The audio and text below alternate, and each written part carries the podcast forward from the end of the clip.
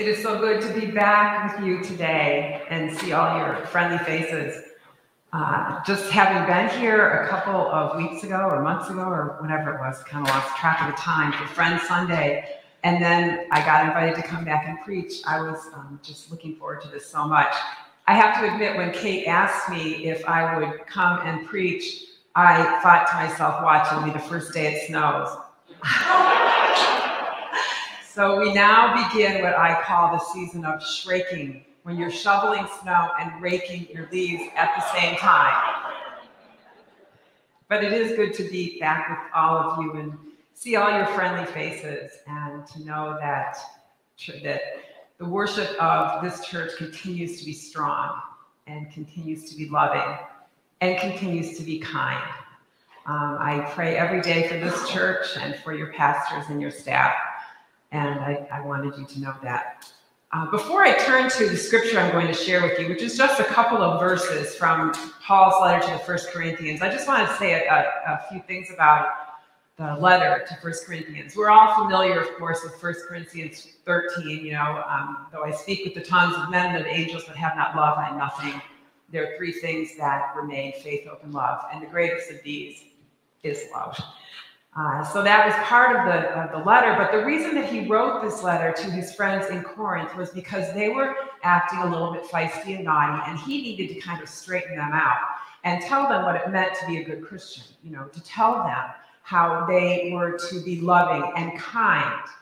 And so that brings us to a passage in chapter 16, these couple verses that I'm going to share with you today. After he had written in chapter 16, to them about how they needed to really get it together and they needed to start acting Christ like and they needed to reach out to other people. And then he comes to these two verses, verses 13 and 14 in First Corinthians, his letter. He said, Keep alert, stand firm in your faith, be courageous, be strong, be kind. Let all that you do, let all that you do be done in love. This is the word of the Lord. Would you pray with me, please? Almighty God, I pray that you would take the words of my mouth and the thoughts of my mind and the feelings of my heart, and that you would find them acceptable to these your loving children. Amen. I was thinking this week about kindness, and every one I thought every once in a while in life, something remains with you always some experience you've had continues to remain with you always. I had one of those experiences during a tennis match when I was a young girl. Some of you might be able to relate to this kind of a story. It was a hot day, a very hot day, middle of July. I was 13 years old. I had been taking lessons for almost two years, and I thought I was coming along quite well, and I was very proud to get out there and be part of this match. My first set in that match was against a girl my own age who was clearly born with a tennis racket in her hand. I'm thinking, you know, when I had a pacifier, this girl had a tennis racket in her hand. She won every, she won the first serve, for, you know, first time out. She won every serve since then, second, third, you know, and I knew I was in trouble after that first serve. Uh, it, the serve went by me like a rocket. And I felt like I was in the middle of a game of dodgeball. Do you remember that game? That's what I felt like when I was out there playing this tennis match. And I thought, you know, did she take the weekend off from Wimbledon or something just to kind of fly in and be here to play? Or was this Chrissie Evert in disguise? Or perhaps it's one of one of those um, Russian or German players that is here for as an exchange student or something like that. So the match went on. It was 15 love, then 30 love, then 40 love, game, set, match, end of my tennis career, my pride, everything. I think I won two points in that whole time. And, um, and I might be exaggerating. I just need to say that. So I walked off the court and I was absolutely devastated. So there was this little hill by the courts, and I went over and um, I threw my racket down because it's always the racket's fault, right? It's always the racket's fault. And I sat there looking down at the grass, defeated, embarrassed, thinking, this is it. I'm not going to play tennis anymore. No one came up to me at first, and I kind of can understand why. Until one of the mothers of another one of the tennis players, she came up to me And she sat down next to me and she lifted my chin up and she looked into my face and she brushed my hair away from my eyes. And she said to me, That was very brave. You know, a lot of people would have walked off that court, but you didn't. She said, I am so proud of you. And then she looked at me and she said, Let's go down to the snack bar and get a tab. Now, a tab, if you don't know, is the precursor to Diet Coke, and everybody, even back then, knew that that's what I drank. I bet you Kelly drank tab too. So we sat and we talked for a little bit, and then we made our way back up to the to the tennis court. And even though on that day I thought I was the worst tennis player in the whole world, it was all right because I was part of that team, of that group, of that family. And they had embraced me through this woman who cared for me that day. I had been shown a glimpse of true, caring love and kindness. I will never forget the kind look in her eyes, the kind look of that mother, um, the touch of her gentle hand on my face, the wise and thoughtful words, the tab. Her name was Mrs. Kelly, and she died just a few years ago. And I went to the visitation, and I went because I remembered how kind she had been to me and I her daughter the story about the tennis match. I hadn't spoken about that tennis game since I was 13, but I told her daughter about that day when her mother was so kind to me. And I said, I will remember your mom's kindness for the rest of my life. In a world where you can be anything, be kind. This is human, it's also very Christ like it's biblical, and it's love. This past week, after Kate and I talked about this service being your kindness Sunday, I thought, after she asked me, I thought I could do kindness. So I've been thinking about it this week, and I've encountered or heard um, different stories as I ask people about kindness in their own lives. And as I thought about the many brothers and sisters in Christ, many of you in this congregation, many within our presbytery, many within around the world. As I thought about these brothers and sisters in Christ and how I have grown to love them, you know, to love them myself and the effect that they've had on me and how it's made such a difference in my life and in the lives of those I know and love. As I thought about this, I know that there are many of you that have moments where you have experienced kindness from someone else that will stay with you the rest of your life. But as I was thinking about this, a few images came to mind. And I want to briefly share with you on this Communion Sunday what this loving kindness has to do with our faith, what it has to do with this church, with all churches, and with every single one of us. Every single one of us. So Paul wrote this beautiful letter. He wrote this to his friends in Corinth. And as I said before, he had um, he had planned this letter to try to bring people into the fold of how to be a Christian, how to be loving, how to reach out, to understand how these people in the Corinthian church needed to be instructed in the way of Jesus. He shared those words in this chapter 16 the words of how to be kind, to keep alert, to stand firm in your faith. Be courageous, be strong, even when others aren't showing kindness, you know. You are to show kindness and let all that you do be done in love. And so those are the words that he shared in this chapter 16. And then he goes on quite intentionally, I believe, to talk about how you are the body of Christ. And he had shared that in chapter 12 about you are the body of Christ. And he continues to share that. And how then it's our responsibility as Christians, as the body of Christ, to kindle and inspire others into the community of faith. That is a charge that I give you today and I give myself every day.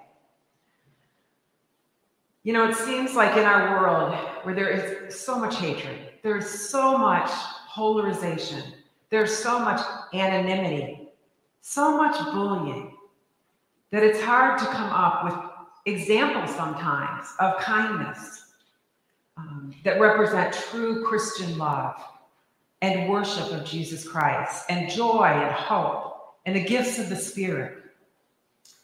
It seems like those who are treated the worst are the ones who are most in need of this message of kindness. Have you ever found that to be true? The ones that need it the very most. Think of this the elderly are often marginalized, young people are bullied, the poor are ignored. From the smallest living creature in our world to the most magnificent, kindness still eludes us, even though this is such a strong message of the gospel. In our scriptures and in our faith, we are told over and over and over again to be kind to one another. From the Old Testament message that we heard um, read from the prophet Isaiah, all the way through the scriptures. Love one another, love God, share the good message, the good news. We are told to walk in love like Jesus did, to forgive, to be gentle, to be tenderhearted, thoughtful. So before we move to the holy table of communion, which in itself, in itself, it represents grace and love. If you think about that uh, first Last Supper, when they sat around that table, the kindness that Jesus showed to all of those disciples who at one time had either denied them or were going to betray them and deny them. And turn you know their back on him when he needed something. This table is a sign of, of kindness and grace from jesus. But before we go there let's take a look at what it means to live a christian loving kind life with patience and with humility and joy so that we may all loosen our sense of compassion and to be witnesses to what it means to be a Christian in our world. So, how do we do that truly? How far should we carry this into the world? Well, there's a passage that I love in the scriptures that talks about how kindness replaces. This is another um, Pauline letter in Ephesians. And he said that kindness replaces all bitterness and wrath and anger and slander and malice that it replaces all those things if we can find that kindness in our hearts. Can you imagine? Can you imagine a world where there was no cruelty, there was no bullying, there was no this person against that person, no polarization, not having to either demonize or deify other people when we reach out to them, but simply to love them and to be kind to all people, regardless of where they're from, what their religious or political persuasion is um, how kind they are, but to be able to reach out with that kindness and love. Yeah, I think first it begins as a choice. And I can't I can't emphasize that enough, but we can choose how we will respond to every living creature in God's universe. Every day when we wake up, we have the choice to make. And as Christians, this is maybe I don't know, more essential now than in the whole course of history. We can choose to be impatient or we can choose to be tolerant. We can choose to be humble or we can choose to be arrogant. We can choose to act proud or modest. We can choose to be selfish or we can choose to be completely selfless. What Paul is telling us, I think, is that in a world where you can be and act any way you choose, Choose to show that loving kindness every day when you wake up. Say a prayer that you might be kind and reach out and share the love of Jesus Christ. The scriptures tell us over and over again be kind to one another, tenderhearted. If you Google that, kindness and love, you will see so many examples of how we are called to be this way. The other thing about this Christian love, this kindness that Paul talks about, and probably the most important thing, actually, is to always look to the witness of Jesus Christ. You know, to live the love of Jesus Christ, to imitate Jesus and how he loved others, how, how kind he was to the outcasts in society. In the Bible, it says, be imitators of Christ as loved children. We are called to do that. We know that Jesus was always kind, especially to those who are the most outcast. If you think about it, um, think of these examples. Jesus met a woman at the well. If you remember that time, it was in the middle of the day. He met her there. Now, nobody went out in the middle of the day because it was too hot, but this woman had been so shunned by society that that was the only time that she could go to the well so that she wouldn't run into anybody else.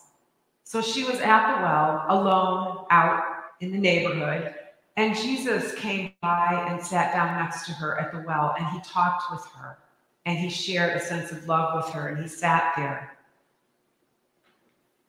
Think of this example Jesus healed a leper who you weren't even supposed to walk on the same side of the street with. They were supposed to carry a little bell, or they had to carry a little bell and ring it when someone would walk by and they would have to say, unclean, unclean. You were not to go near those people.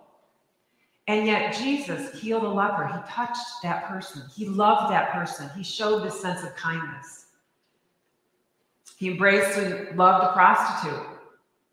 He befriended the tax collectors and the sinners and all the outcasts of society. He never turned them away. Think of him washing his disciples' feet, kneeling at their feet, and, and the healing of his touching hands, the kindness of his words, you know, that broken body, that sacrifice, the cross. I want to say to you, um, children of God, loving, kind children of God. You are so loved. I think we need to be reminded of that, that we are so loved, that it's our call to take that love and show kindness to the world, to share it, to be tender, to be forgiving, to be graceful. Um, I invite you to believe that with all of your heart, and you will see miracles in your own life, even if it's as simple as just brushing the hair away from somebody's face, raising their chin, and telling them you're proud of them. You will experience this fruit of the Spirit, this gift of God.